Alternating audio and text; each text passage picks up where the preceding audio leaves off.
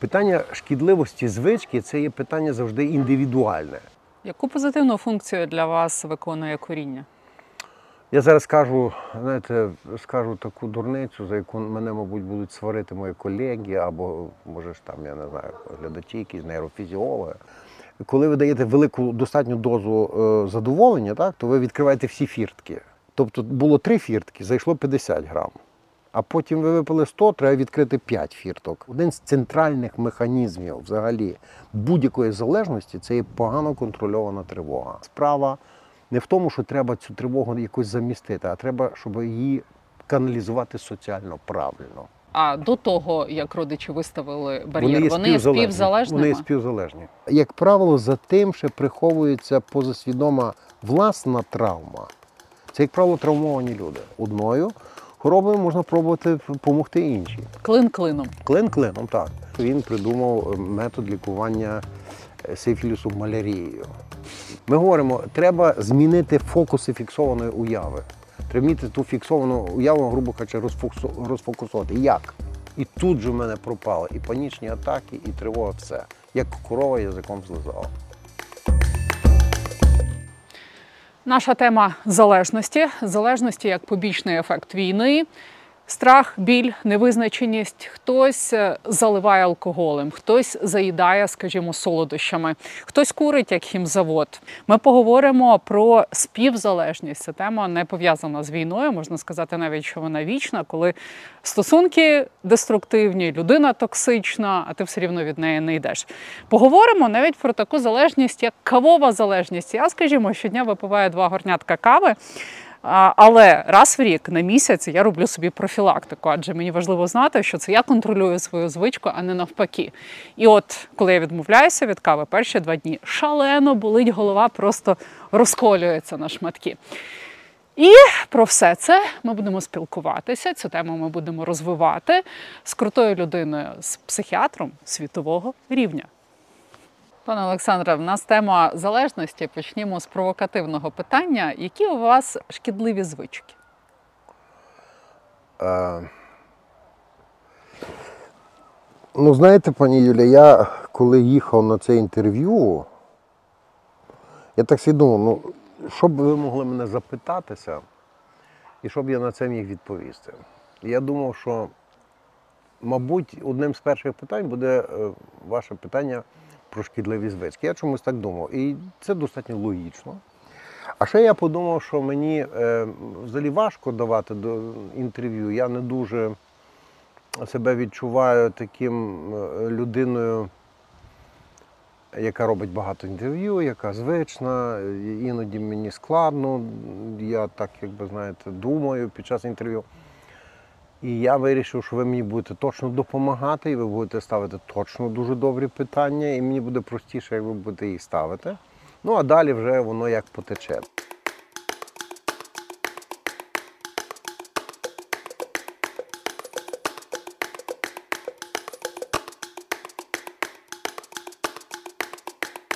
Так от, відносно звичок. Е, звички шкідливі е, чи не шкідливі, е, це питання достатньо риторичне, бо е, звички це те, що організовує наш побут. Ми, уявіть собі, якщо б ми не мали жодних звичок і кожного ранку вставали і мусили заново організовувати свій день. Або, скажімо, орієнтуватися на якісь певні нові правила, або, можливо, видозмінені правила з вчорашнього дня. Так от ці такі повторювані правила поведінкові, ми їх називаємо звичками. Без звичок ми не можемо. Або іншими словами, з одного боку, звички спрощують е, е, життя, приводять його до таких так званих якихось зрозумілих для мене алгоритмів чи для кожного алгоритмів. Але вони дійсно можуть іноді, як ви сказали, е, досягати такого рівня, що вони можуть бути шкідливими. Е, я, якщо б я вас запитався таку просту річ, от є, наприклад, людина, яка зранку з тих чи інших причин, чи там зі знання, чи з телебачення, чи там в традиції сімейній, зранку любить випити, наприклад, шклянку води теплої. Е, і ця звичка добра є, мабуть, шклянка води. Але потім е, ця людина відчуває, що ну я буду пробувати трошки більше пити, може треба дві шклянки, три шклянки, чотири. Ні, краще було пити літру зранку. Скажіть, це буде шкідлива звичка чи ні? Залежно від стану її нирок. Правда? Тобто все залежить від дуже багатьох факторів. Для однієї людини звичка може бути в певному розмірі шкідливою, для іншої людини це буде не шкідлива звичка. Тому питання шкідливої звички це є приблизно те саме, якби ми сказали, що, е, ну, скажімо, чи є шкідливою е, для когось, ну, скажімо, температура мінус 2 градуси. Це також залежить дуже індивідуально від того, як людина переносить. Для кого для когось 2 градуси це буде навіть комфортна температура, наприклад, так? Чи гаряча температура, чи там тепла температура 25 градусів. Тобто питання шкідливості звички це є питання завжди індивідуальне. І тому відповідь, я би сказав так, якщо б ви когось запитали іншого, чи є у вас шкідливі звички, людина відразу почне думати, «М, в мене є така, така, така, така, така, така, різні звички, яку я би з них вибрав як шкідливу. Ну, та, наприклад, яка мені приносить дискомфорт якийсь. Але вся справа в тому полягає, що звички, як ми вже вернемося до першого визначення, звички це є певний е, напрацьований, певний напрацьований перелік правил, який нам спрощує побутове життя, але іменно побутове життя. Не якесь ускладнене, не якесь там, скажімо, виняткове, а побутове, те, до якого ми так якби щодня маємо приступати. І тому е, я думаю, що поняття шкідливої звички е, ну, є достатньо відносним. Але я можу вам сказати, яка в мене є шкідлива звичка. У мене є шкідлива звичка, як багато ну, палю так, або курю. Так? Її можна віднести точно до шкідливої звички. Можна віднести до е, певного узалежнення від, від нікотину. Але це, бачите, тут питання вже шкідливої звички і узалежнення виникає, а це і різні речі. Яку функцію для вас е, виконує ця звичка? Для мене вона є не шкідливою. Вона є шкідливою для оточуючих або для мого організму. І тут виникає ще одне питання. Дуже цікаве. Хто такий я, якщо вона шкідлива Е, для вашого так, організму? ні, що так тут значить для мене вона не шкідлива, так якщо вона є- шкідлива для вашого А то організму? супер, так супер, я про це і говорю. Розумієте, бо е, в сенсі звички е, чи залежності, чи узалежнення як такого, е, точно існує два рівні, е, два рівні, про які ми маємо з вами говорити. Один рівень це є тілесно-фізіологічний, або то, як тіло дає собі раду з тою звичкою, так або реагує. А як реагує е, розум людини або психічний апарат людини? Е, може дуже часто бути так, що звичка, е, якщо вона досягає певного такого виміру вже достатньо критичного, так? Ну, наприклад, якщо в мене буде звичка така, що я ран, ранком встаю, е, їм снідання, а далі мушу півгодини мити начиня, щоб воно було абсолютно чистим. І причому я собі задаю таке правило, що я буду мити півгодини, незалежно від того, яким плином я її мию, чи водою чистою, але півгодини, так? Ну, це можна розглядати як певну звичку, е, яку можна би сказати, вона надмірна є, і вона може бути шкідлива. Для чого? Для того, що я буду не встигати кудись, або буду мусити утискати інший час, ну і так далі. і Так далі. Зато ваш посуд, ваше зрозуміло. начиня буде Ні, ні, ну, то правда, це правда, так? Але вона для мого психічного розуміння е, правил, які я виконую, може бути комфортною. А для тілесного або для мого функціонування поведінковою бути дискомфортною. Тому я, знаєте, я думав, про що би ми могли з вами говорити. Я собі різне фантазував, різне так собі згадував. І я думав, що це обов'язково треба сказати, бо е, на цю тему мало говориться насправді, або мінімум говориться. А це є дуже важлива складова е, і звичок, і узалежнень, і того, про що би ми мали говорити. То отже, психічна складова і фізіологічна іноді не співпадають, не, не гармонізують між собою, іноді навіть суперечать між собою. І я би сказав тоді, що єдиний критерій, який би ми могли з вами зараз назвати, який, ну, мабуть, не, не прописаний є, так, але ми з вами можемо його знайти зараз, то це коли звичка досягає певної е, явної дисгармонії між тілесною потребою і психічною. От тоді вона може бути шкідлива. Яку позитивну функцію для вас виконує коріння?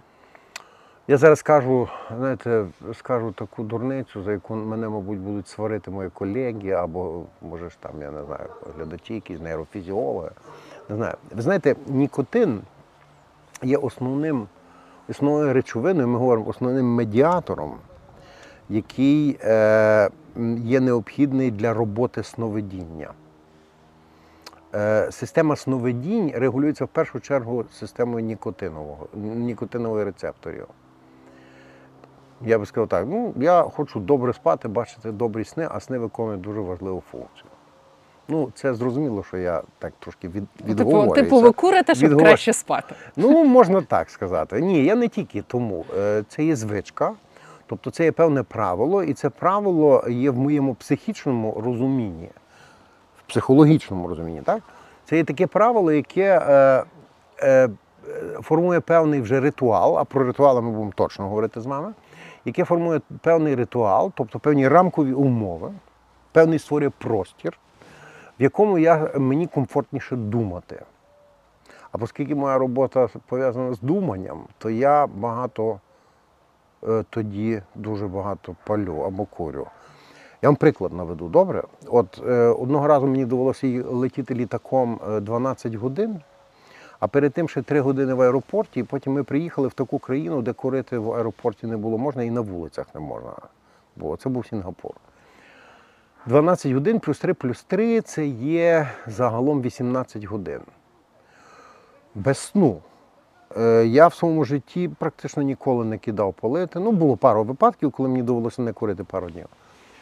І ви знаєте, я абсолютно легко переніс те, що я не курив, абсолютно в мене не було жодних таких, ну, ну, таких ознак відмови, так, або абстиненції, як ми говоримо, щоб я хотів за всяку ціну піти десь закурити, шукати в аеропорту місць, де можна закурити після прильоту. Я спокійно витримав. І тоді це було, це було давніше. І тоді я перший раз зрозумів, що в мене немає такої категоричної узалежнення від курення, що це моя звичка, яка дає мені можливість краще працювати головою. А в літаку я там, ну що, я там спав. Ну, спати я не спав, дрімав, дивився якісь там, бо це був аербус, там були якісь телевізори, щось таке, говорив з е, своїми колегами. Ну, не займався активною роботою такої голови. І тому мені не треба було палити. Тобто у вас немає хворобливої залежності від коріння. хворобливої залежності. Ну е, добре, ну будемо так вважати. Добре, ми ще напевно про залежності будемо говорити. Ну добре, мені подобається таке визначення хворобливої залежності. Окей. Чим залежність відрізняється від шкідливої звички? Точніше, навпаки, чим шкідлива звичка відрізняється від залежності? Від залежності. Ну, е, залежність, знаєте, це тема, яка є зараз настільки на слуху, і настільки вона є в лапках, таким словом сказати, заїжджена, і настільки про неї багато всякого різного говориться, що з одного боку про, ну, важко говорити про неї, тому що ну, ну, всяка точка зору може бути як компетентною, так і некомпетентною. Хтось, хто розуміється, скаже, що там. Тому ця тема і проста, і непроста. Я звернулася до самого доктора але Фільца. Я розраховую але на максимальну Ні, компетентність. ні, ні. Ну тут знаєте, тут, тут так якби тут немає максимально компетентних, тому що тема є насправді е, на сьогоднішній день, якби це дивно не звучало, тема є дуже великою загадкою на сьогоднішній день. Що це таке? Якби це не була загадка, і якби це не була така свого роду таємниця роду людського, чому так є, то ми б давно не мали тої проблеми, або вірніше, ми давно би її могли якось локалізувати. Так? Але то, що відноситься до, до, до узалежнення від певних, скажімо, або речовин, або певних, певних подій, так? ну, бо є ігрова, наприклад, залежність, так? Чи там шопінг, е, узалежнення від шопінгу, чи різні Є всякі. співзалежність. Е, Залежність ну, є ще співзалежність. так. людини ну, це від інша, це, це трошки інша історія. Тобто, якби цього, якби це була така незагадкова тема, ми б давно мали її локалізовану, ну хоча б так, як є певні хвороби, ну нехай візьме психічні, так? Ну, ми маємо хворобу з психозами, яку ми називаємо там умовно шизофренією, чи там депресії, манії. Ну, ми знаємо, що вони як, як були там 2000 років тому приблизно від 1 до 1,5% серед населення. Так вони і залишилися. Тобто вони не розширюються, вони нічим не провокуються додатковим. А узалежнення бувають періоди життя на світі, коли вони просто розцвітають буйним цвітом. Тобто є на цьому робляться величезні бізнеси на цих речовинах, так, які вживають, людей спеціально узалежнюють, щоб цей бізнес е, поширювався. Крім того, в різні трудні періоди або в е, якісь такі періоди великих криз люди схильніші значно більше до вживання певних речовин, які приносять швидке задоволення і узалежнюються. Тобто ця тема дуже актуальна і дуже непроста, але загадкова. Так от, е, звичка і узалежнення. От якщо, ви знаєте, якщо взяти такий ряд з трьох речей, до яких ми дуже добре відносимося, ми розуміємо і інтуїтивно, і, і своїм розумом добре розуміємо. І ті, які регулюють, по суті, 90% нашого існування на світі. Так? Це є звичка, звичайний побутовий ритуал і ритуал так званий перехідний або ну, сакралізований. Так? Ну, наприклад, похорони, там, причастя, е, ну, наприклад, весілля, не обов'язково, ну, але святковий, святковий ритуал, святковий перехідний ритуал. Коли людина переходить так би від одного стану соціального до іншого. Ну, приклад, це є скажімо, перехідні ритуали е, в стародавній Греції, коли посвячували юнаків дорослих людей, там всякі елевсинські, крім того, е, елевсинські ці. Ритуали, діонісійські ритуали, ритуали е, в стародавньому Єгипті та й в всіх культурах і донині. Так ми маємо три таких, три таких е, ритмізовано, повторювано, е, повторюваних дій, які базуються на певному списку правил, яких треба дотримуватися. Ми вже сказали, звичка це просто звичайні правила, які ми виконуємо для того, щоб економити свою енергію на пошук нових варіантів поведінки. Так, ми, так, коли нам треба, ми шукаємо, але коли не треба, ми виконуємо. Ну, звичай, Згідно кома традиції. Ми звично, так, ми звично їдемо. Так? Ну, наприклад, ми от їдемо на машині, ну, можна, правда, їхати задом на машині. Ну, але звичніше їхати передом. Ну, поїдемо все-таки передом, а не задом. Ну і так далі. Так? Ну, е, так от різниця тут є три. Це є три так якби, рівні, ієрархічні е, нашої ритмізованої, повторюваної і, ми можемо сказати, адаптивної поведінки до зовнішнього світу. Звичку ми говорили. Тепер звичайний побутовий ритуал. Так от побутові ритуали це вже є строго повторювані, е, зв'язані певною системою чітко фіксованих правил поведінкові дії, так? Які створюють нам не тільки ну, економлять нашу енергію, е, приводять нас до, скажімо, до простіших рішень, так? або до простіших форм поведінки. Це звички. А ритуали це мають трошки більше значення. Ритуали створюють за, за рахунок певних правил, створюють зону в першу чергу психічного комфорту.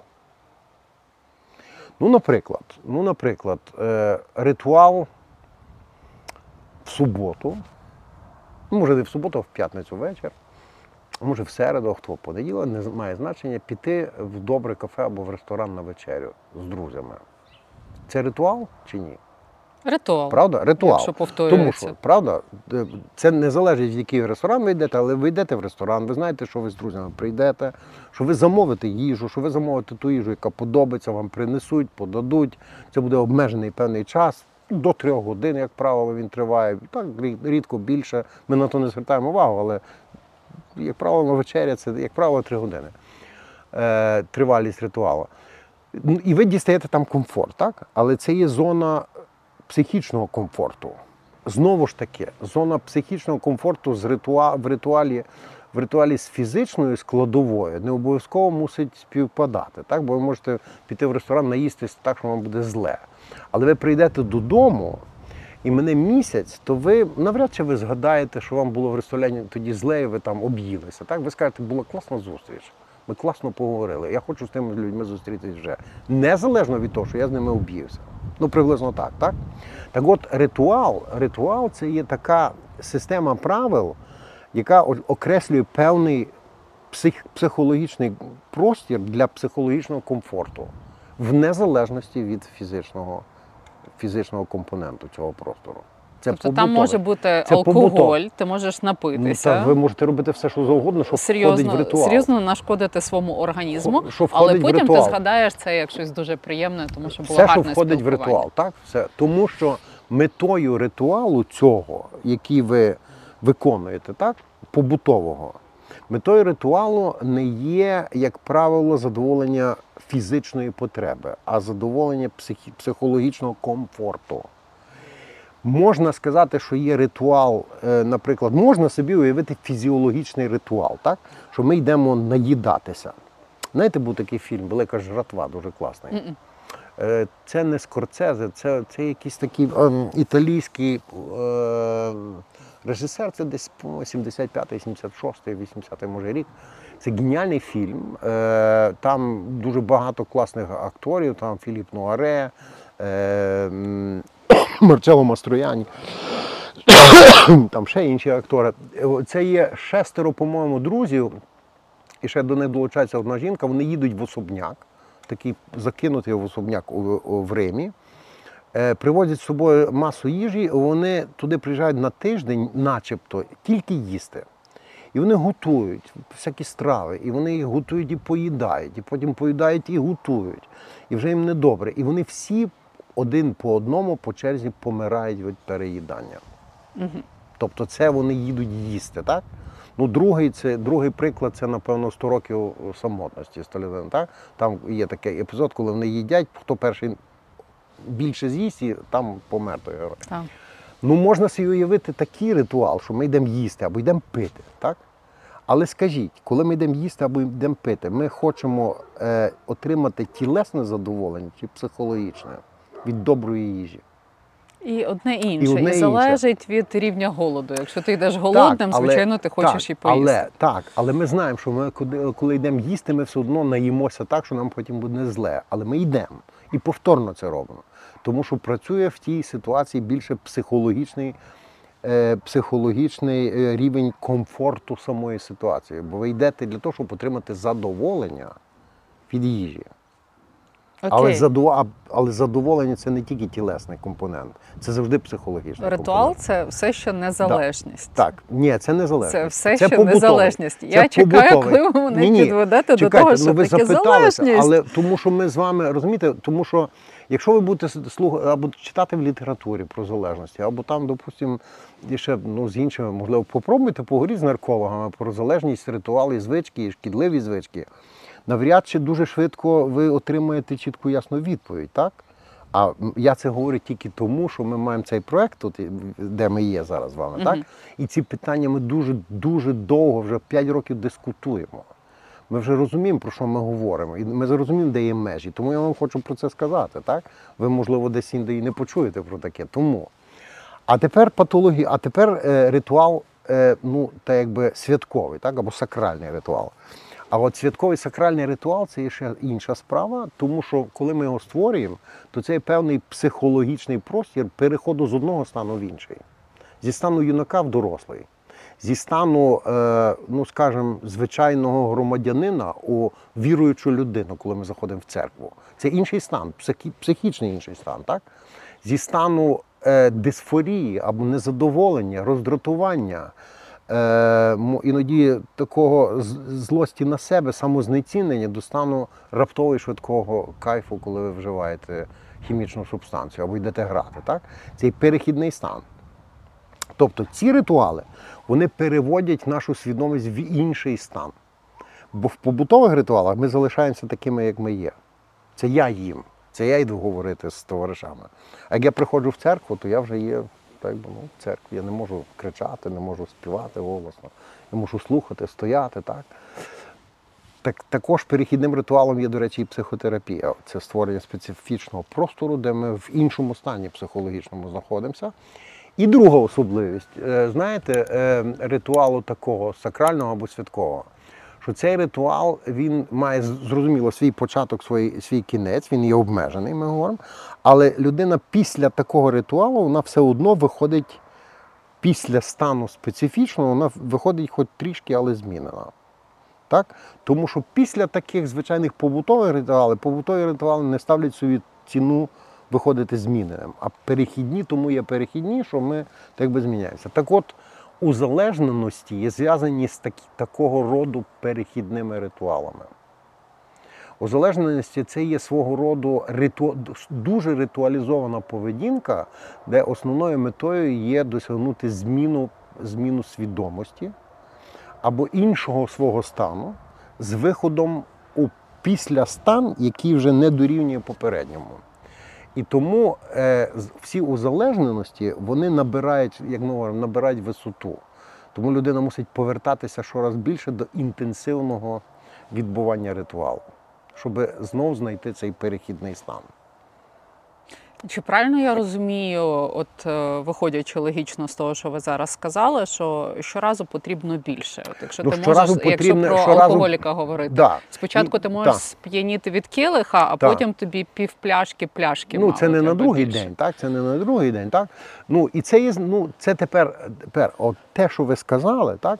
Оце є вже тепер ще одна особливість, бо їх є три цих особливості. Перше, що ці ритуали, які зв'язані з узалежненнями, вони є. Вони є не побутові, а вони є так, якби перехідні ритуали. Тобто вони переводять людину в інший стан. Ну, людина як вип'є, то інакше є, так? Ну, Заживе наркотик інакше. Як іде грати, вона відразу в світі фантазії зовсім інакше. Вона, тут вона була там, скажімо, якимсь, ну, якимсь простим собі там, простим собі там, якимсь громадянином, так? а в грі вона цар Бог і розстрілює. Ну, тобто це перехідні стани. Так є друга, друга особливість е, того, що ці ритуали, перехідні ритуали, які е, мають і ну, вони мають і символічне значення, але мають певне так, якби буквальне значення, бо в тих ритуалах, які зв'язані з узалежненням, ми ще вживаємо спеціальних засобів для того, щоб зробити цей перехідний стан. Бо є, наприклад, так звані чисті ритуали. Ну, наприклад, похорон, так?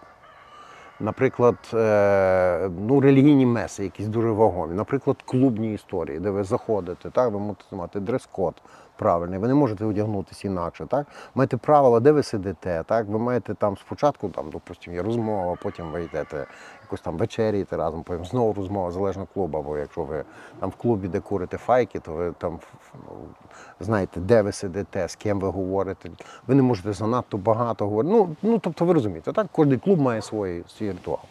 Але там додаються ще речовини, які впливають власне на посилюють це відчуття зміненості певними субстанціями, якщо цей ритуал є зв'язаний з субстанціями.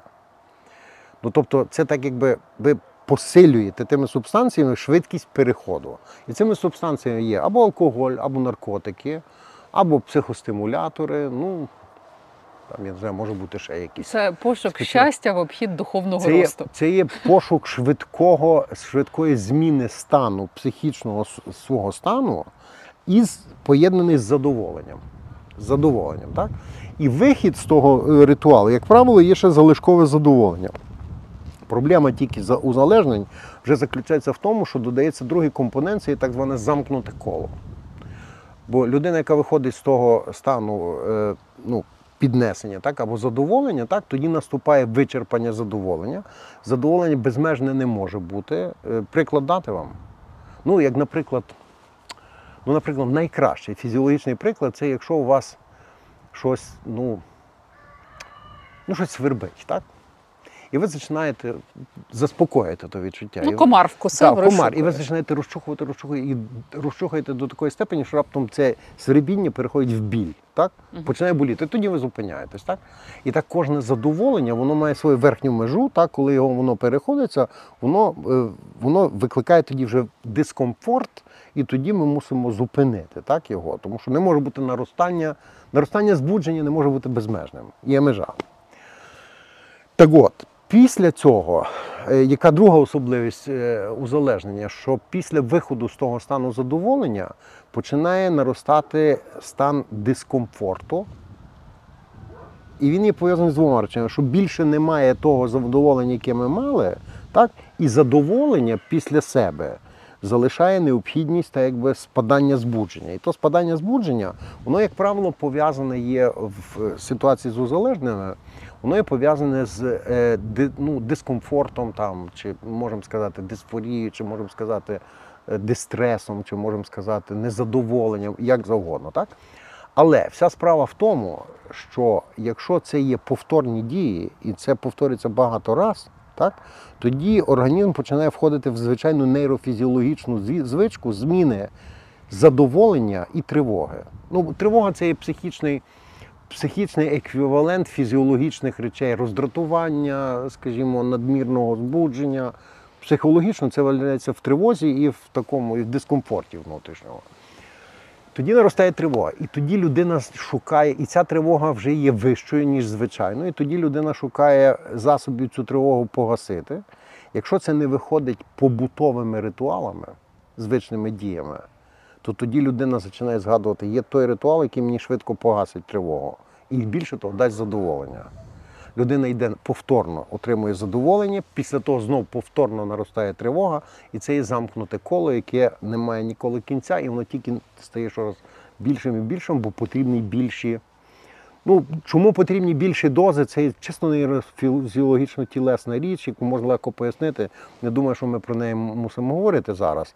Але ну, це і факт, це, це така даність. Це Це, якесь звикання організму. м, ні, це не звикання, це потреба організму в щораз більшій, в щораз більшій дозі. Стимулюючі якісь дуже. Це так, якби розумієте, в організмі е, ці, е, ці місця, ці гейти, так, або ці двері, ці фіртки, в які входять, входить задоволення, так?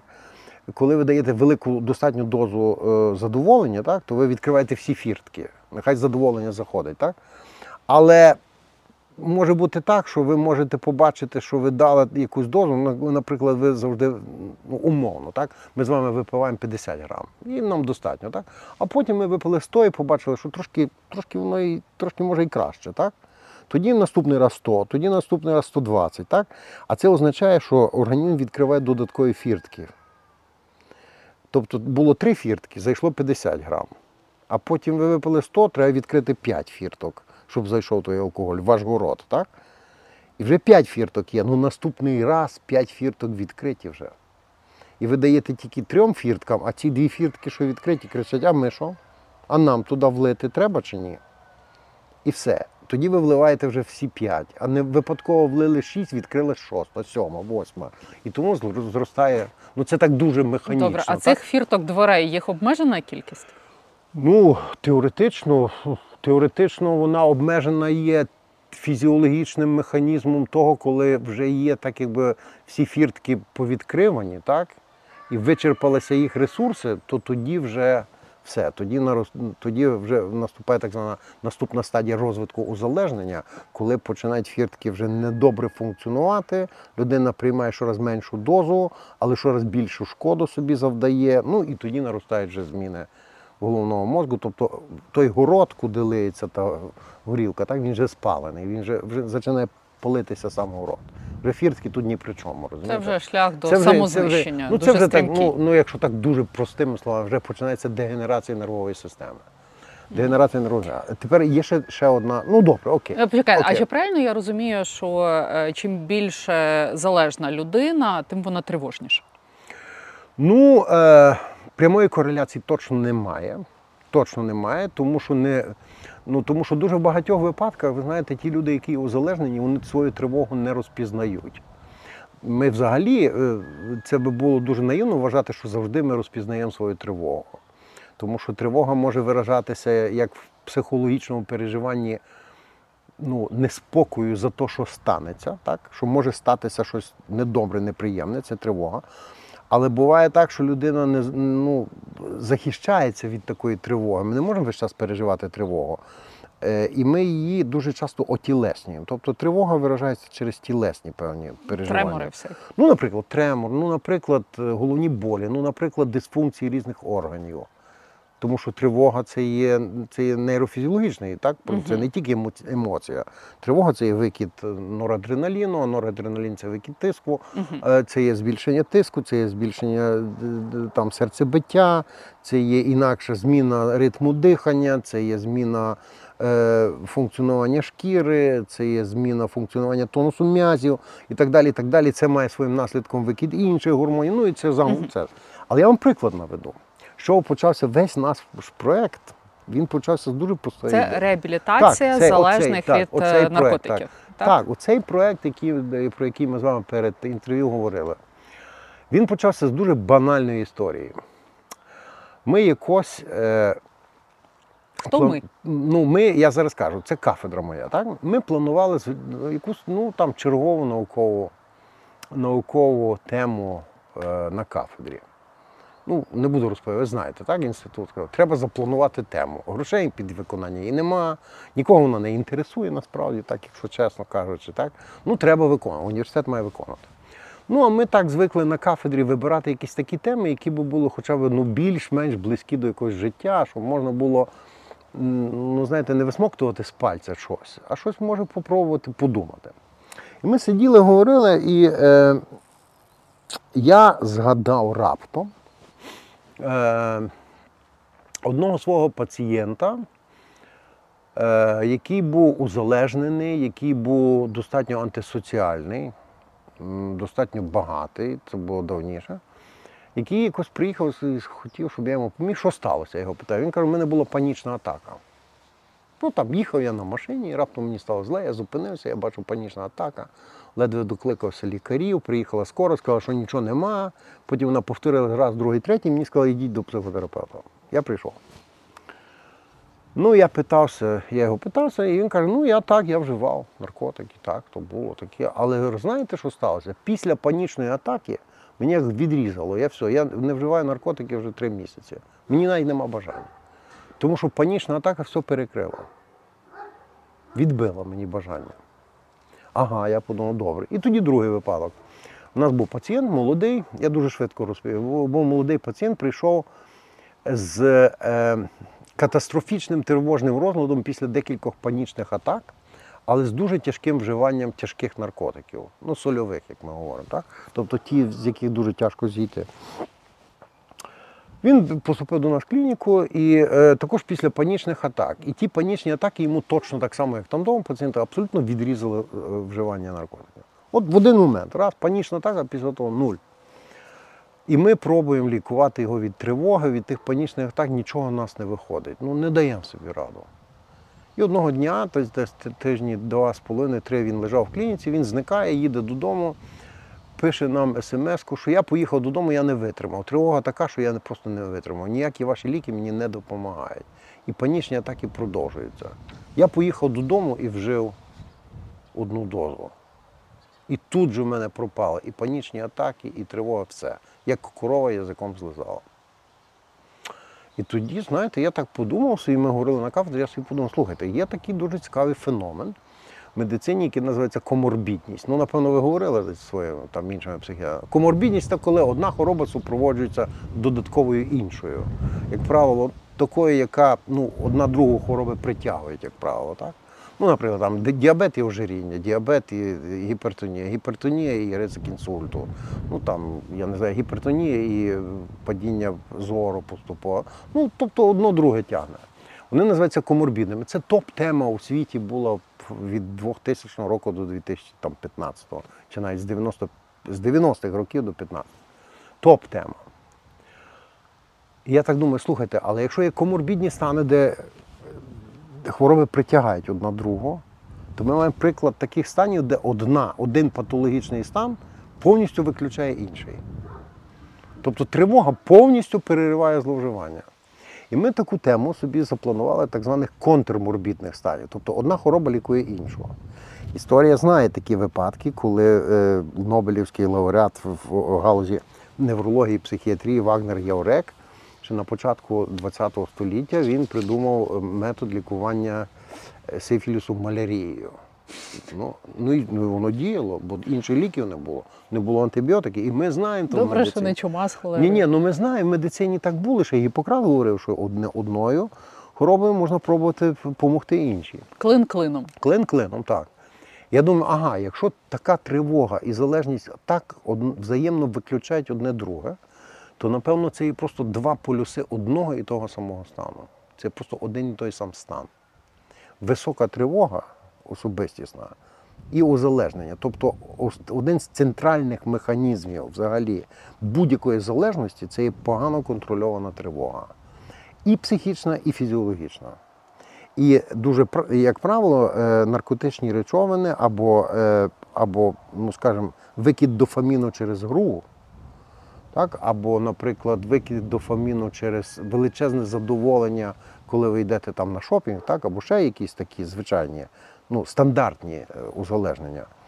Він різко гальмує цю тривогу, але вона існує. І як тільки дія тої речовини припиняється, тривога знову вистрілює. І треба повторювати. І це замкнуте коло, воно лежить в основі залежності. Це ми так якби сформулювали, але сказали, що одну класну річ. Що тригером всієї цієї історії, і це, е, це є, власне, е, можливо, особливість узалежни, е, ритуалів узалежнення. Що тригером цієї історії не фізичний е, компонент і навіть не відчуття абстиненції. Е, Відчуття абстиненції є необхідністю вживати так, для того, щоб погасити фізіологічний дискомфорт. А дійсним тригером є те, такий феномен, який ми назвали для цього проєкту. І з ним ми працюємо, і ми його називаємо фіксована уява. І це наші, от, наші ну, чим пацієнти, так, чи, вони це дуже добре підтримують. І вони про це говорять. Вони говорять, що якщо добре відчувати і добре знати вже, а вони тверезі вже, так? Вони знають цей стан, то вони говорять, що насправді весь кайф, так званий, ми починаємо отримувати з того моменту, коли ми починаємо собі уявляти, як буде відбуватися цей ритуал. Як ми підемо, купимо фляжку, яка це буде фляжка, де ми її купимо, якою то буде та горілка, або якою буде речовина, в кого ми дістанемо наркотик, який то буде наркотик, чистіший, чи ми будемо його варити. Перечуття, Як задоволення да. солодше за саме ми, да, задоволення. як ми будемо його вживати, як ми будемо говорити навколо того, яка буде у нас розмова і так далі. і так далі. Тобто весь ритуал прийому до моменту отримання так званого задоволення. Момент отримання задоволення, як говорять наші ці ну, та дуже досвідчені вже люди, які то пережили, і зараз є тверезі, вони говорять, момент отримання задоволення все, це вже завершення ритуалу. Все. Це вже останнє. Далі вже немає нічого.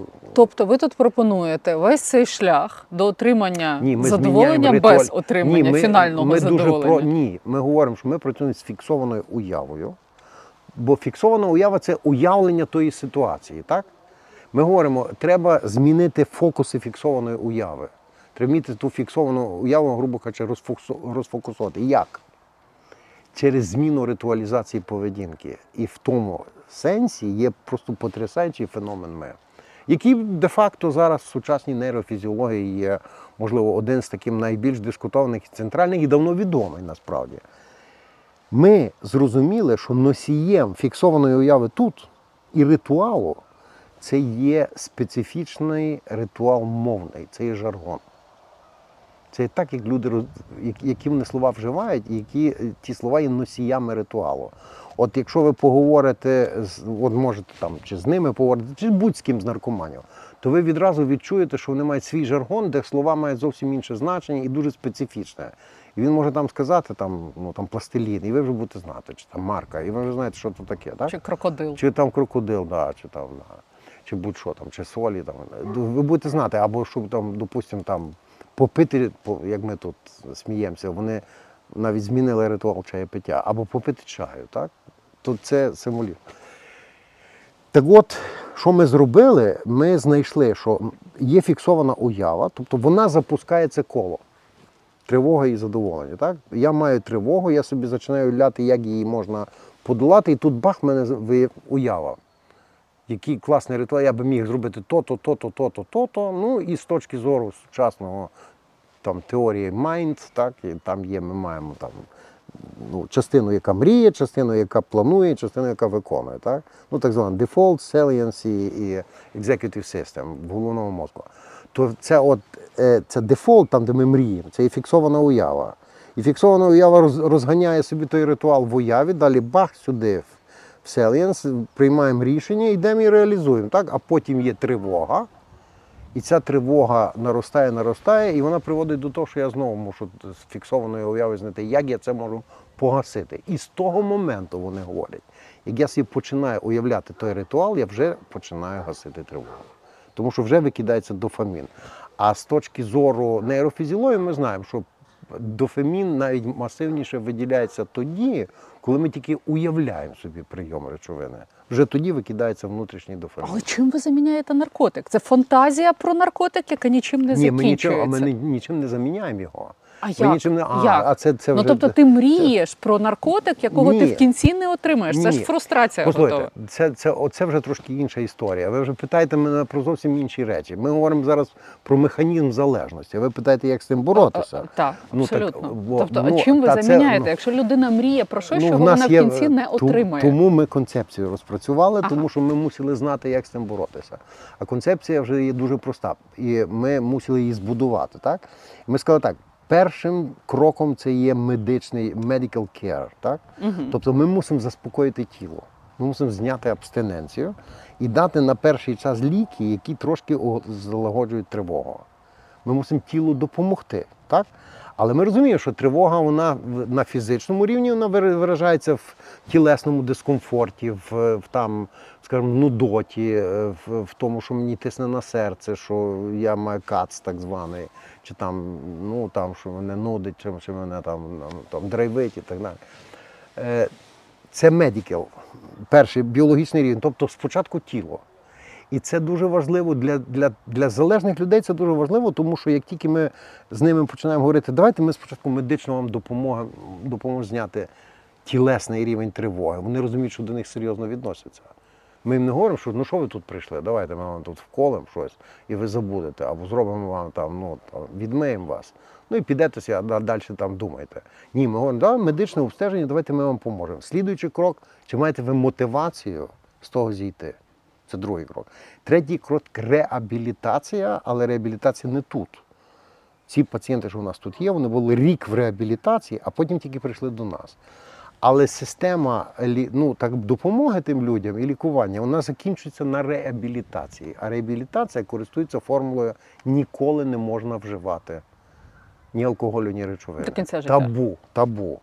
Чому до кінця життя? І 12, програма 12 кроків, яка дуже ефективна в світі але вона також на тому стоїть. І вони говорять, ти хворий на, до кінця життя, ти завжди будеш хворий, ти завжди будеш наркоманом, завжди будеш алкоголіком. Ніколи більше не можна. І це нас привело до того, що ми мусили зробити психотерапію. Тому що багато з них, хто є е, ну, там, тверезі 3, 4, 5 років, вони починають відчувати, що так, вони тверезі, але вони не мають того відчуття, що їх соціум приймає за людей. Бо соціум весь час говорить, ти ж алкоголік до кінця життя, ти ж наркоман Ну, до кінця чому життя. ти переміг алкоголізм? Та переміг, ти був, але але ти перестав ним Так, бути. Це але ти весь час- повага І величезна. так, прекрасно, але ти весь час під ризиком зриву. І тобі все суспільство ти про це нагадує. Весь час що ти, ким ти був. Так, так. І так. від тебе чекають, Так. що ти зірвешся. Оце є проблема всіх тих, з якими ми маємо справу. І з тим вони прийшли до нас. І тоді, після реабілітації, коли вони вже засвоїли табу, так? тобто в них виникає фіксована уява і спрацьовує в другій половині голови, грубо кажучи, інша. Ну, фіксована уява, як уява, більше локалізована в правій півкулі, так? А в лівій півкулі може, наприклад, ну так умовно дуже, так? можна розмістити табу. Так? Тут я мрію, а тут мені табу. Ні, не можна, ніколи не можна. Табу. Вони нейтралізуються там, але тривога нікуди не подівається. І тривога мусить кудись каналізуватися. І цю тривогу вони каналізують в якісь там суспільно активні речі, в релігію. Як правило, дуже багато релігійними стають і так далі. Вони пробують інакше це замістити. Але справа не в тому, що треба цю тривогу якось замістити, а треба, щоб її каналізувати соціально правильно. Тобто дати соціальний вихід тому, правильний. Тобто зробити з них, грубо кажучи, нормальних людей, які соціально можуть це реалізувати. І це була ціль тої нашої програми. Ні, ну тобто, якщо в них притомні родичі, то все буде нормально. Ну, е, є в нас такі, в яких нема родичів взагалі. Такі в проєкті є. Тобто все впирається в готовність суспільства їх прийняти Е, ні, і не ні, ображати, ні, і не ні, ні, підштовхувати ні, до зриву. пардон, Ні, пардон, не в готовність суспільства, бо суспільство не готове. Ні, ви ніколи суспільству не нав'яжете, приймайте наркоманів за нормальних, е, гідних, самодостатніх, самоповажних людей. Я не хочу цього нав'язати. Я просто переживаю, що в нас війна і залежних А може це- а це вже ще бути інша- значно це- більше так, ніж правильно, раніше. правильно, а в мирний правильно. час це ще й повернуться Так, наші воїни. так, можливо, вони так. себе не знайдуть в мирному Так, житті. і Ми будемо мати величезну проблему. Я якраз хочу вас вже її запитати. маємо. Ми її вже ми маємо. маємо, ми вже Тобто, у вас є дані, які свідчать на Ну, користь того, що е, ну, зросла кількість залежних. Добре, ми лишимо спокою проект, бо треба про інші Ні, речі ми про все будемо говорити. І ми повернемося до проекту. Я от питаю, що з війною змінилося питаєте. Послухайте, ви правильно питаєте, пані Юлю, тому що якщо б ми з вами зараз поцікавилися, е, ну, скажімо, академічними або науковими, або навіть науково-практичними даними, так? Скільки є, який точно відсоток є людей, які приходять з війни узалежненими, так? Або скільки узалежнених, наприклад, ветеранів є в, в Сполучених Штатах після Афганістану, чи в Радянському Союзі після Афганістану було, так? Чи скільки ми можемо очікувати зараз? Не в загальній кількості, а в процентному відношенні. Наприклад, ну, 60% прийдуть узалежнені з фронту, тому що вони там, наприклад, всі мусять вживати так чи інакше. Ну кажуть, що вони там не вживають, там є заборони. Ну, вони є можуть заборона. узалежнитись Ні, вже там є, типу ні, є заборона, ні, правильно, але ми не знаємо тих цифр. Чи це буде 60%. а може хтось каже, «А, це буде тільки 10%, так? А хтось каже, будуть одиниці, а хтось каже 80%. Таких даних ви не знайдете. От Чому? в чому про- Ну, якось так функціонує та система, так якби система, вся загальна система, е, ну, скажімо, хімічних залежностей, так, адикцій, хімічних адикцій. Існує так, що ми точних даних не можемо отримати ніколи. Тому що дуже багато е, адиктивних розладів розгортається поза системою академічного контролю. Так? Тобто ми не знаємо їх. І це раз. По-друге, ой, дуже багато, по-друге, дуже багато тих, хто буде приходити з армії, вони не, будуть звертатися. Вони будуть звертатися тільки тоді, коли ці залежності будуть доводити, наприклад, до панічних атак, про які я говорю, так? або до масивної тривоги, або до депресії, які вони злагоджують через, через наркотики, так? ну, через то замкнуте коло. Вони тоді будуть приходити, а так вони можуть не приходити, страждати самі, сім'ї їх можуть страждати. Ну, якщо сім'я звернеться і ця, ця людина дозволить це зробити. Тому це є такий айсберг реальних, скажімо, реальних розмірів під водою, якого ми не знаємо. І тому нам дуже важко спрогнозувати. Це один варіант. Другий. Ми з вами так, знаєте, багато свят. е, Часом ми посвятили для того, щоб подумати, що таке звичка, що таке шкідлива звичка, що таке узалежнення. Так, так от, звичка або навіть побутовий ритуал прийому алкоголю і наркотиків, так, що називається алкоголю, ви знаєте, як називається, побутове п'янство. Так? Ну, п'ють собі, так п'ють люди, ніхто з них алкоголіків не є. Оце є побутовий ритуал. Так? Це не патологія. Я- я- Просто Це мені розповідали патологія. на Галичині, що є пиячок, а є алкоголік. Пиячок Ну, може пиячок, кинути, так. алкоголік так, не може власне, кинути. Власне, в тому власне, іменно так. Бо це, бо пиячок це, це який п'є в силу побутового ритуалу, так? Дістати психічне задоволення від, від інших речей. А алкоголь це тільки так засіб для того, щоб здійснити психологічний компонент комфорту.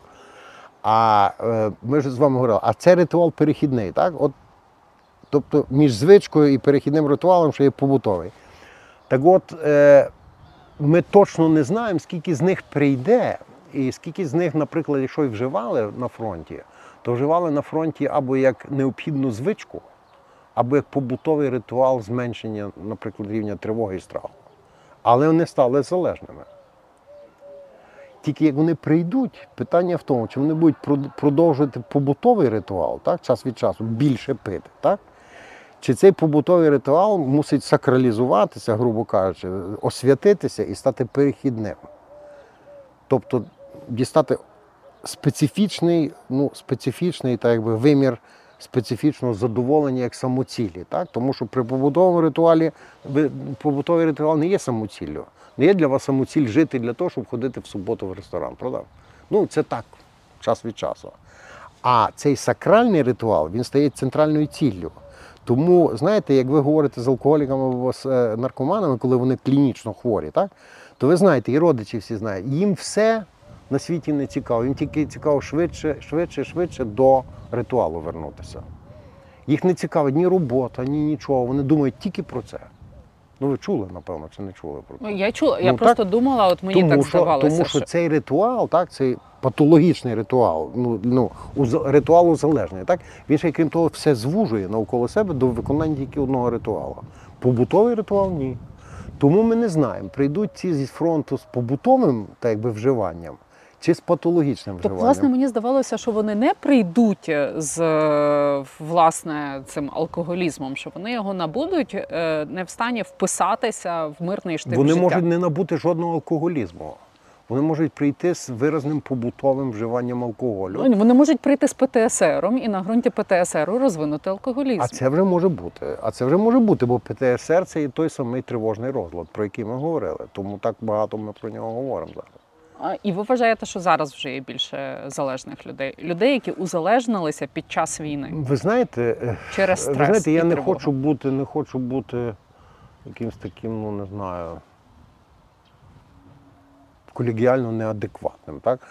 Тобто і медиком. Я маю на увазі. Як я скажу, ні, ви знаєте, ну не збільшилося зовсім. Ну, напевно, не буде правдою. Бо ну, все-таки трошки збільшується тих, хто, хто приходить і має проблеми серйозні. Ми це питання бачимо. до слова Ми це трошки. От скільки це для вас Ми це трошки? бачимо. Я буду щирий, я вам мушу сказати абсолютно щиро, не можу порахувати цього проценту точно. Тому що е, наразі ми маємо не дуже багато даних, дуже мало часу є для того, щоб чітко і ясно зрозуміти, чи ці люди, які, наприклад, солдати поранені, які приходять, ми бачимо, що вони вживають. Так? Ну є такі, тут нема чого приховувати. Чи це вони є на рівні власне побутового заспокоєння болю і тривоги, чи вони вже перейшли в якість специфічного ритуалу, без якого вони не можуть? Коли це є самоціль. без якого не можуть, так. Розумієте? Тобто ви таких даних точних не отримаєте не тому, що не хочуть дати, а тому, що я не зможу вам їх дати навіть як професіонал. Бо ще ця межа не є чітко встановлена. Окей, а якщо говорити про нас, цивільних людей, ми ж теж узалежнюємося. От, скажімо, щоб зняти тривогу, частина моїх друзів е, щовечора випиває кілих вина. Угу. От коли ти живеш в такому режимі півтора року і більше, кожного вечора по келиху вина. Це Так. вже побутовий алкоголізм. Ні, це не є алкоголізм. Ну це шкідлива звичка. Е, Ну, це можна сказати, є більше побутовий ритуал, ніж шкідлива звичка. Але якщо вже не Тому- комфортно ні, без е, пляшки вина в холодильнику. Ну, це інша справа. Це інша Якщо ти знаєш, що в тебе закінчилася пляшка, іншої немає, і тобі не комфортно, оце ти серед ночі да. йдеш, щоб ця пляшка в холодильнику А, стояла. оце тоді вже да, це вже тоді наближається до ритуалу, ритуалу перехідного. Це вже тоді перший дзвінок психологічної залежності. Начебто ти не лягаєш спати п'яний Так. чи п'яна. Це є перший дзвінок психологічного узалежнення. Це ще не є повністю сформоване, але перший дзвінок. А чи правда, що жіночий алкоголізм страшніший за чоловічий? Страшніший. Ну, слово таке страшніше. Ні. Невиліковний, наприклад, що Ні, чоловічий виліковний, а жіночий Ні, ні, жіночий алкоголь важче піддається все-таки е, якісному вилікуванню. Важче піддається. Чому? Що не означає, що, що не означає, що він не піддається. Це пов'язано з більшою емоційністю А. жінки жіночої природи.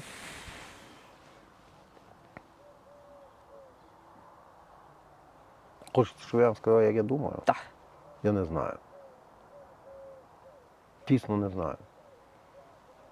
Не знаю, тому що ті всі дані, які ми маємо, ну так, трошки інакше працює гормональна система, ну так, трошки так якби система регуляції е, так званої автономної фізіологічного функціонування, ну, то, що називається симпатична, парасимпатична система, так? Ну, що симпатична система в жінок трошки активніше літо функціонує.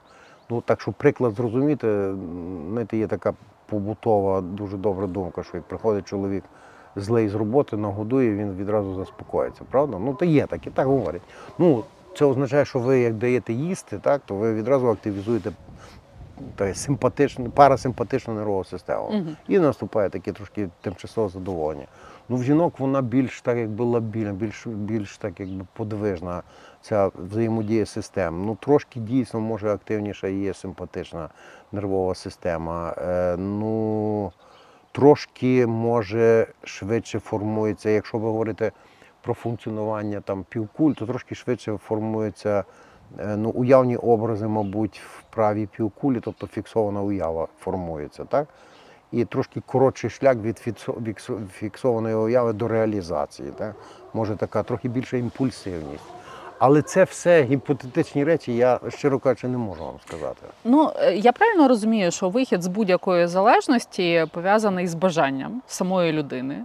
Е, Полишити цю Так, шкідливу так, звичку, яка так, переросла в залежність, так. і з е, відповіддю на питання, для чого я живу, що мене мотивує. Так, абсолютно точно. Що є Я можу навіть не відповідати. Можу навіть не відповідати, бо ви сформулювали два основних принципи, з якими ми, до речі, працюємо в проєкті. Це є так, якби ми говоримо, що ну, мета людини як людини в порівнянні з тваринами, так? чи зі всім іншим живим світом. То певна, ну навіть не мета, а доцільність існування людини полягає в тому, щоб залишити не тільки біологічний образ самого себе, а ще й образ в культурі. Ми про це говорили ще минулого разу. Тобто лишити образ самого себе, тобто той так званий позитивний нарцисизм реалізувати свій. І це, до речі, один з компонентів нашої роботи, такий фінальний, про ми говоримо. Зріла людина автономно, вона повинна якийсь слід собі, по собі лишити. Ну там постригти траву, там збудувати там, я не знаю, паркан якийсь. Неважно. Додати до культури щось. Тобто це якась проекція в майбутнє. Чого ти хочеш досягнути? О, Заради чого ти живеш? Так? ну, то ви тут до смислів вже. Заради чого? Е, Щоб почати викарабкуватися, що тобі потрібно з'ясувати всередині себе? Ні, тут може трошки я б радикальніше сказав. Ні.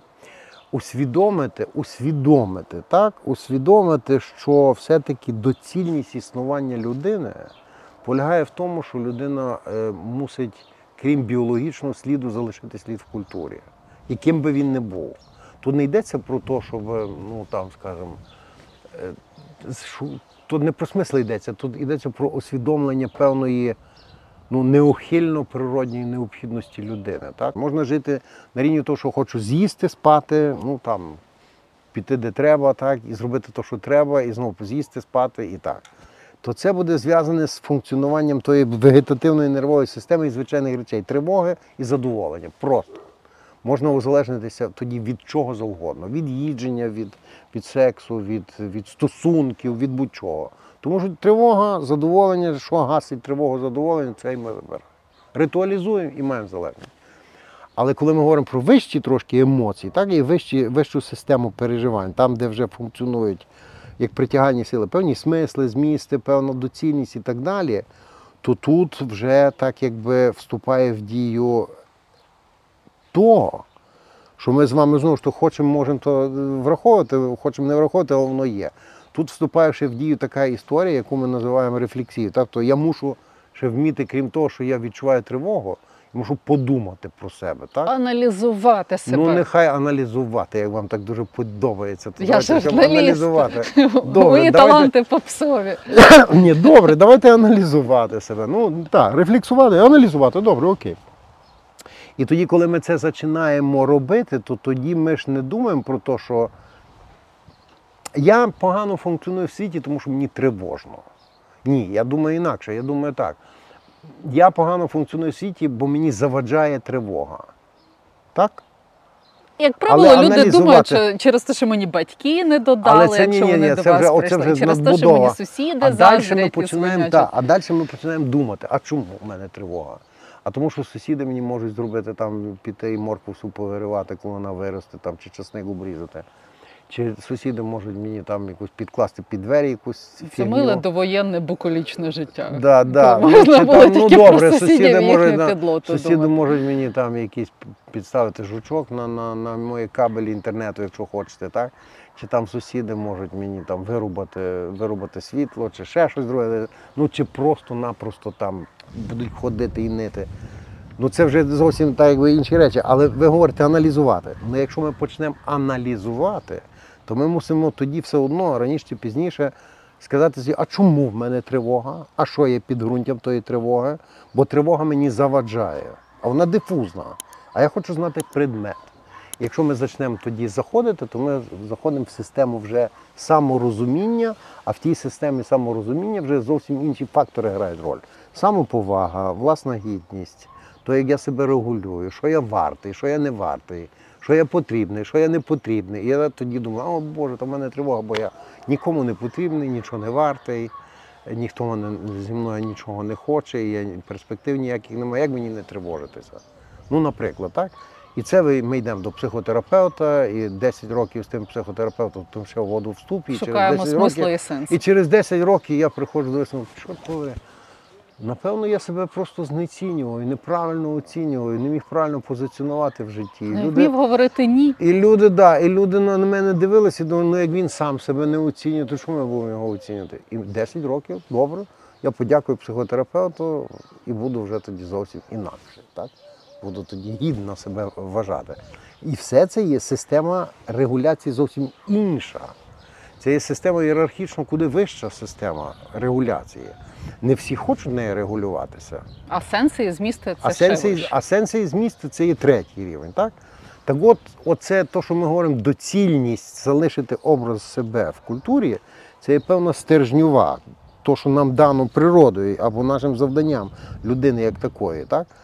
яке пронизує всі три рівні, так? але найкраще воно видно є на вищих рівнях, там, де ми говоримо про смисли, самооцінку, самогідність. Для чого мені залишати свій слід в культурі або культуру та докладатись до культури? Ну, напевно, щоб чути себе більше гідним, приналежним до людей, щоб себе більше поважати, щоб мене інші більше поважали, щоб шукати смисли якісь для інших людей.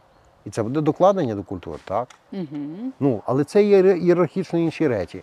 Так от ви питали, що зробити для того, щоб витягнути людину з залежного кола? Треба вивести її з того рівня майже фізіологічного, де тривога і задоволення замкнуті в коло, так? Треба, бо, і це є вузький коридор, це є одна тільки так, якби одна брама, в яку входиш і Ну, петля. Да, і петля, да. А то треба просто вийти на ієрархічно інший рівень.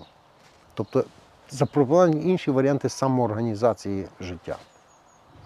Або змінити ритуали і мову, що є терапевтичним інструментом в нашому проєкті. Ми забороняємо вживати сленг і говорити тільки висококультурною мовою. І ви, як підете з ним поговорити, ви почуєте, ну, ну, наприклад, так? ви почуєте, наскільки вони культурно розмовляють.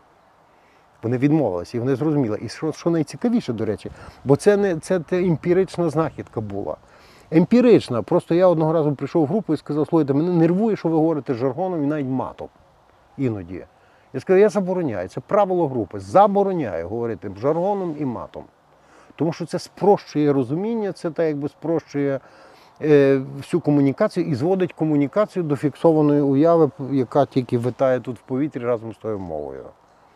А це тепер ми знаємо за останні 15 років, що мова це є основний фактор самоорганізації вищих функцій людини, які ми називаємо розум і душа. Це мова є цим організуючим принципом. І тому, як ми тільки змінили їхню мову, вони змінилися радикально, і родичі сказали, «Слухай, що ви з ними зробили? Угу. Значить, А це, порада просто- і родичам так само. Ну і родичам В яких також. є залежні так, люди так, в родині? Так, і родичам, так, не підтримувати ритуалізацію. Угу. Але не Сприяти, боротися. щоб людина Так, вийшла з цього так. жаргону, типу на рівні хати, Так, якщо це можливо, заборонити ці це дуже діючий, це надзвичайно діючий момент. Виявився. А що ще родичі можуть зробити, щоб допомогти своїм залежним алкоголікам, наркоманам?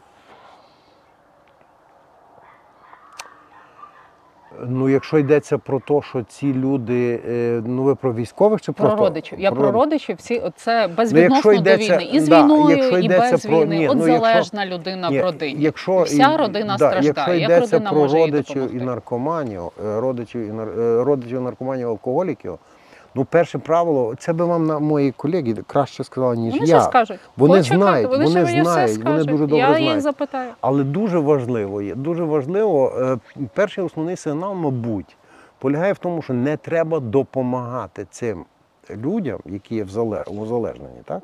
в хімічному, в першу чергу, ну і ігрова. Не треба допомагати цю, це узалежнення підтримувати. Що мається на увазі? Ну, треба сказати так. Треба чітко ясно сказати, ага, ось така ситуація. Зрозуміло, що ну, ти дитину, так, ну, ну, ну, умовно, мама, так? Мама або бабця, там і, і син або внук. І мама або бабця мусить сказати, послухай дитину, зрозуміло, що ти вже став так би, залежним від наркотиків, від алкоголю. То, то хворобливий стан є. Тобто я розумію, що ти хворий. Більше підтримувати я того не можу. І тому баста, ні, ні грошей, ні нічого. Ти не утримуєш, ми того не підтримуємо. Ти знаєш, що ми весь час говоримо, що тобі треба допомоги лікуватися, і на цьому ми зупиняємося. Як правило, після цього виникає протест, так? і вони починають там красти, аби мати гроші, ходити, позичати. І тоді сім'я впадає так, якби, в труднощі, бо сім'я мусить віддавати борги. Тоді родичі мають сказати, ні, борги ми віддавати не будемо, нічого не будемо робити. Якщо треба, ну, ну підеш в тюрму, напевно. Ну, тобто треба поставити те, що ми називаємо консеквентний, або дуже строїти чіткий бар'єр, не підтримувати поведінку. І тоді, як говорять ті наші колеги, я їх тепер називаю колеги вже тепер, так? Ці колишні наркомани, ті з досвідом, я їх називаю люди з досвідом вживання, то вони говорять, що тоді, е, як правило, як правило, ну майже у всіх випадках, ця людина доходить до певного дна, так, або до нижньої точки, так, і в цій нижній точці є точка, це є точка біфуркації. Або людина деградує, помирає, або людина отримує імпульс пробувати вийти. І в цей момент треба добре піймати. Треба знайти добру мотиваційну систему, щоб змотивувати виходити. Тоді medical care, додаткова психологічна мотивація, реабілітація і психотерапія. Угу. Оце тобто, якщо за вуха, за шкірку притягнути Нічого не виходить, е, абсолютно. людину з Вони залежністю, вам- з досвідом, вам- як ви кажете, то нічого не буде. Вона сама має сягнути дна, щоб від нього відштовхнутися. Вони вам прекрасно скажуть, скільки родичі не, не запихали нас в реабілітацію. Ми були в реабілітації, там зривалися, виходили з реабілітації, зривалися, повторно поступали і знову поступали, поки не прийшли в реабілітацію з мотивацією.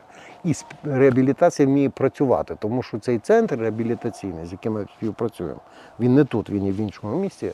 Це в нас так якби спарений проект. Так? То спочатку ми говоримо, спочатку реабілітація, спочатку табу тут. Тут фіксована уява, тут табу спочатку не можна. А тут ми в психотерапії переводимо їх формулу від не можна до мені нема потреби, мені не треба. Тобто ми говоримо, що людина стає автономною, само, самозаконною, сама собі створює правила, де мені треба чи не треба. І вони то прекрасно розуміють. Вони розуміють, да, я можу сказати, мені того не треба. Ви казали, що родичі мають виставити бар'єр. А до того, як родичі виставили бар'єр, є вони є співзалежними. Вони є співзалежні. Співзалежні в тому сенсі, що вони продовжують підтримувати хоча б якесь умовне рівновагове існування у стані залежності. Тобто вони співзалежна людина то та, яка боїться досягнути дна разом з залежною людиною. Але це фактично як інший полюс. Це людина ну, це, є- ні, це не є е, інший поле. Ні, ні. Це є, це є так якби е, це є. Це теж якась Я порушена називаю- людина. Я не знаю, як правильно ні. підібрати Це є слово. фактор, От я хтось- вам скажу, це є, це є людина, яка здійснює функцію надлишкової стабільності. Вона дає надлишкову стабільність, та стабільність, якої не потрібно. Надлишкової стабільності. От приклад, дати вам приклад надлишкової стабільності, що таке? Це також поняття, яке ми ввели, до речі, тут. Ми, ми його запропонували. От дивіться, якщо у вас є е, якісь там, ну скажімо, порушення, е, ну гіпертонія, наприклад. Ну не, не у вас, ну в мене гіпертонія, там чи в когось, так, гіпертонія. Ну, можна сказати, можна, можна пробувати то фізичними способами худнути, там це, якісь там вправи робити, спробувати поставити місце на серце, але пардон, судини, все одно, склероз, п'яте, десяте. Що будемо робити? Лікарство будемо пити, так? Тобто ми даємо щось додатково і створюємо надлишково стабільний стан за рахунок тих лікарств. Як тільки ми ту надлишкову стабільність заберемо, то відразу може бути гіпертонічний криз. Але це надлишкова стабільність, бо в Ну, такі нормі, милиці, фактично. Милиці, тому що в нормі в природа не передбачила пити там бета-блокатори, так? Ну, можеш йти їсти там якусь балину, щоб не було в тебе там, як собаки роблять, там знаходять собі траву, щоб собі допомагати. Але ти п'єш ціле життя таблетки, це є надлишкова стабільність. Так от, при узалежненні родичі, як правило, виконують функцію такої милиці або такої надлишкової стабільності. Це не є вилікування, це є підтримування цього патологічного стану в якомусь рівновагомому стані. Окей, О, дивіться, в мами варіантів нема. Мама любить свою дитину, вона Так. від неї не піде, Так. не відмовиться. Тобто треба виставити бар'єр. А Так. якщо ми говоримо про чоловіка і дружину, Так. і всі цій дружині алкоголіка кажуть, та полиш його. Угу.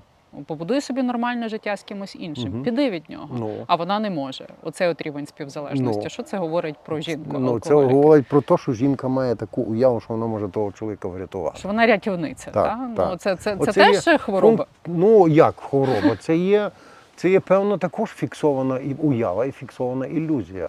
Тобто та людина в собі кожного разу уявляє, наступного разу я спробую врятувати. Ну тепер потерплю, а вже наступного разу мені вдасться. Це є також свого роду фіксована уява. Тому ми говоримо, Ну що так добре, якщо вона люди. приходить в терапію, в психотерапію, де її підводять до того, що кидай цього алкоголіка, Ні, з ними кидати. нічого не Ніякий буде, ні? терапевт, е, який себе поважає, не може сказати кидай. Ну тому не що може це... порадити, може Ні, ну, там це от не питаннями можна. наштовхнути на це Ні. рішення, якщо стосунки Ні, деструктивні. не грати в ту саму гру. Можна попробувати дати зрозуміти тій людині, як не грати у ту саму гру. Так? Тобто не підтримувати той стан в стабільному залежному стані. Ну а якщо А любові дати вже можна- нема давно, якщо ти вже давно не любиш цього чоловіка, який алкоголік, але від нього не йдеш. Оцей рівень співзалежності, коли ти жертва. Ну, коли ти жертва, так. Ні, це не, ти не тільки жертва. Це є та, та жертва, яка кладе себе на алтар, е, на алтар порятунку. Це жертва-рятівник. Ну, тобто, це є якась така уява, що я можу, можу все-таки цю людину врятувати. Це є, ну я не знаю, якщо ну, не люблять, напевно, да, любов, про любов там важко говорити. Якщо людина не рятується 10 років, 20 років, е, не піддається порятунку, то ну от що тоді робити співзалежній жінці чи чоловікові? Знаєте, давайте я так скажу. Бо мене, якщо хтось там почує зі співзалежних жінок, то може там будуть на мене ображатися. Ну не знаю. Морква вам Е, повириває ну, на моркву пориває з городу, да. Ну, я правда адресу свого городу не давав, ну але.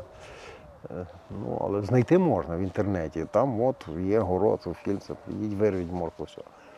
Е, ні, ні. Знаєте, я не буду говорити тому, що це м, з досвіду свого роботи своєї, мабуть. Я би сказав, що це настільки індивідуалізована історія, так?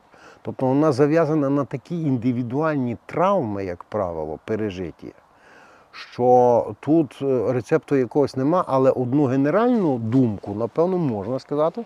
Як правило, співзалежні люди, які себе кладуть в жертву і хочуть врятувати, то за, як правило, за тим ще приховується позасвідома власна травма. Це, як правило, травмовані люди, які пережили травму в дитинстві або якусь там іншу масивну травму, або тривалу хронічну травму до того, які думають, що допомагаючи йому, я можу врятувати і себе від тої, вилічити себе від тої травми. Дуже часто за фасадом такої співзалежності лежить така, ну, до кінця усвідомлена думка, що я тим можу допомогти і собі. Витягнувши його або її, я допоможу і собі. Є хоча б 5% людей, яким це вдається. Врятувати і вивести я думаю, що я думаю, що ні. рівень. Я думаю, що ну, ну може, ну добре, нехай 5%. Добре. Від 2 до 5%, мабуть, є. Мабуть, є, я знаю таких. Я знаю таких, де та жертовність відігравала роль і, і завершувалася, ну, можна сказати, умовно позитивно. Ну так. просто це виходить такий от процентич, це вже категорія дива. От. Ну, це є категорія, категорія, да, то, що ми називаємо сюрприз, так? Сюрприз, випадковості, неочікуваної випадковості, як все в природі. Так? Бо якби не було в природі таких випадковостей, не було б мутацій, не було б розвитку, еволюції, нічого не було. Мусять бути і такі люди. Я ще поставлю вам кілька серйозних питань, а поки що Так, бо е, мене хочу там поцікавитися чекають, кавою. От, Кавою, е, так. Ну. та, ми львів'яни часто кавомани. Я люблю два горнятка кави з молоком в день пити. Час від часу влаштовую собі профілактику, місяць не п'ю. Дуже сильно перші два дні болить голова. Так. Шалено, просто Мгм. розвалюється, Так. розколюється на шматки. Так. Чому? Це організм голова? вимагає свою дозу навіть в Е, такому малому, як Ні, кава. це є просто голова вам сигналізує про звичайний банальний, банальний дискомфорт і тривогу. Це я вам можу точно сказати. Це Ага. від кави зовсім не залежить. Е, ну, але ми з вами про то говорили. Це ви або ви п'єте каву на рівні, е, на рівні звички, так? На, на рівні звички. Такої виразної звички, Любо або скорше ні. Але я думаю, що скорше ви п'єте на рівні побутового ритуалу. Так.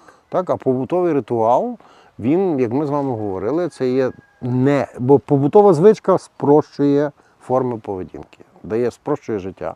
А побутовий ритуал є присвячений тому, щоб отримати певну долю психічного комфорту і задоволення. Тож ви себе позбавляєте тої долі психічного комфорту і задоволення, на що ви реагуєте або ж злістю на себе, або тривогою, чому його немає, так, або ще складнішою якоюсь емоцією. І реагують ваші судини, болить голова, наприклад. Це тривога дорівнює головний біль у Ну, випадку е, ні, від однозначно ні. Ні, може бути трошки складніше, але як правило, як правило, тривога може приводити до головного болю. Тільки я би тоді мав запитати, де у вас голова болить? Чи тут, чи з потилиці? Тут. Тут. Ага, ну то що може бути зв'язане з тиском, наприклад, нижчим тиском. Наприклад, що трошки нижчий тиск, бо кава все-таки тонізує І оскільки ви анонсували, що я вас маю вже відпускати, е, останнє питання. Буквально як формується нова звичка? От механізм формування нової е, хорошої звички замість е, старої шкідливої звички. Дуже ду- ну, що, дуже просто. Ну, мені мене тягне все дуже просто. Ні, не дуже просто. Уявіть собі, що ви приїжджаєте. Яке ви місто любите в Європі? Барселону. Можливо, Да. Барселона може бути. Барселона. а- Лісабон А найбільше. Памплону. Памплону ні. Ні, не- не Лісабон. знаю, не Ні, Лісабон. Добре, беремо Лісабон, так? Беремо Лісабон. Приїжджаєте в Лісабон і вам е, випало на долю так, що в Лісабоні ви маєте прожити 3 або 4 роки. Ви знімаєте мешкання, е, дивитеся мешкання. Ну так, я собі поставлю ті речі, які мені треба. В, в, в тому мешканні трошки, як ми говоримо, ну, створити для себе трошки звичну, звичну ситуацію, звичну обстановку, так з- чи звичні обставини. Чому ми так говоримо? Бо звичка, так? Ми хочемо, щоб було щось привичне, щоб вам не, не, не дивитися, що тут на стіні замість друшляка висить якісь там, я не знаю, якісь там мозаїка, мозаїка піднята там десь з тротуару Лісабонського. Ну, тобто ви створюєте свої звичні, звичні обставини в будинку, так? А потім ви стаєте і думаєте, «М, ну так, да, тепер кава і поснідати. Що ж робити? Чи я піду е, в супермаркет Лісабонський? Ну, може, добре. Ну, але там кава звичайно, стандартна така, як у Львові, все. Ну, чи я буду пити таку, як у Львові? Ну, то може так, може мені не випадає. Ага, я знаю, там на вулиці, недалеко від тої центральної площі, як вона там називається, не Колумба, та, та центральна. Я Не пам'ятаю, як ну називається. там трошки так. правіше, там є один такий відомий на цілий світ кондитерський магазин, там, де вип- випікають, там все. Е, така випічка, пончики їхні всі. Паштейші оці. оці. Да, да. І от і вона там, і воно близько коло хати. Піду я туди. Пішла, купила, попробувала з, кавою. Класно. І то Лісабон. І це я все відчув так Лісабонкою. Ну так що я буду робити далі? Чи я буду кожен день ходити собі там чи раз на два дні туди купувати ті пончики, чи я буду собі готувати салату і сосиски, там, чи що я там вдома їла? Ну, напевно, пів на пів. Так, напевно, раціонально. Так? Трохи того, трохи того. І до старої звички додасться нова звичка, яка буде відповідати чому? Обставинам Лісабону. Бо якщо б вам подобався не Лісабон, а Париж, то ви б купували круасани. Якщо б вам подобався Відень, то ви б ходили купувати. Мені все подобається, тільки найбільше мені подобається перемога над нашим ворогом. Не, і ну, після це, того ну, можна так. буде згадати Ні, про так тоді не європейські треба столиці. буде. Ні, тоді не треба буде навіть про них згадувати. Так. Тому що Ми Україна будемо тоді мати стане стільки суперовіша держава. в нас буде в Україна буде нас. тоді суперовіша держава. Я колись вам казав, 10 років тому я написав статтю Апологія Майдану, де я написав чітко і ясно, через 10 років, в 2014 році, через 10 років весь світ прийде в Україну дивитися, як треба упорядковувати світ. Угу, ми запам'ятаємо ці слова. Я вам можу вислати навіть ту статтю. Просто для приколу. Для Дивіться, приколу. до для формування звички потрібно от скільки тижнів. От я вважаю, що це тижні. Я десь читала, що 21 день, щоб сформувалася ну, це, нова це також, розумієте, це все. Це, залежить від того, як швидко ви ту звичку вдягнете в необхідну форму вашого комфорту. Ну от я бігати так починала Комфорту. в 38 років. Ну, от якщо ви, то я собі взяла такий челендж. Три місяці щодня я бігаю потрошечки. того моменту, і після коли того ви я відчуєте- втягнулася, мені в кайф. з того моменту, коли ви відчуєте комфорт, так, ви переведете цю, так якби, ці звичні речі, ви переведете в побутовий ритуал. Новий рівень норми. Це є новий має стати так, побутовий ритуал. Ну, це є нормально збалансовані побутові ритуали. нормально згармонізовані побутові ритуали. І вміння поза ритуалами приймати нестандартні рішення. Все. Ну супер. Так. Ми поспілкувалися. Добре. Мені було надзвичайно Добре. цікаво. І тепер давайте мені своїх людей Ну, з досвідом, як ви Давайте кажете. сюди, так? Сюди. Добре. Так. Вже кличу, вже кличу. Я прийшла в 2006 році реабілітаційний центр, і після цього я більше не вживаю речовин. 17 років я вже чиста. Якщо так рахувати, ну то вже 16-й рік. Я вже чистий, чистий від, від речовин, які змінюють, від хімічних речовин, які змінюють свідомість. Якщо спершу воно обіцяло щось одного, то зрештою воно виявилося не тим, не тим колегою, ну, на якого ти розраховував. Як вам вдалося вирватися, де ви знайшли оце от початкове зусилля, що дозволило зробити ривок?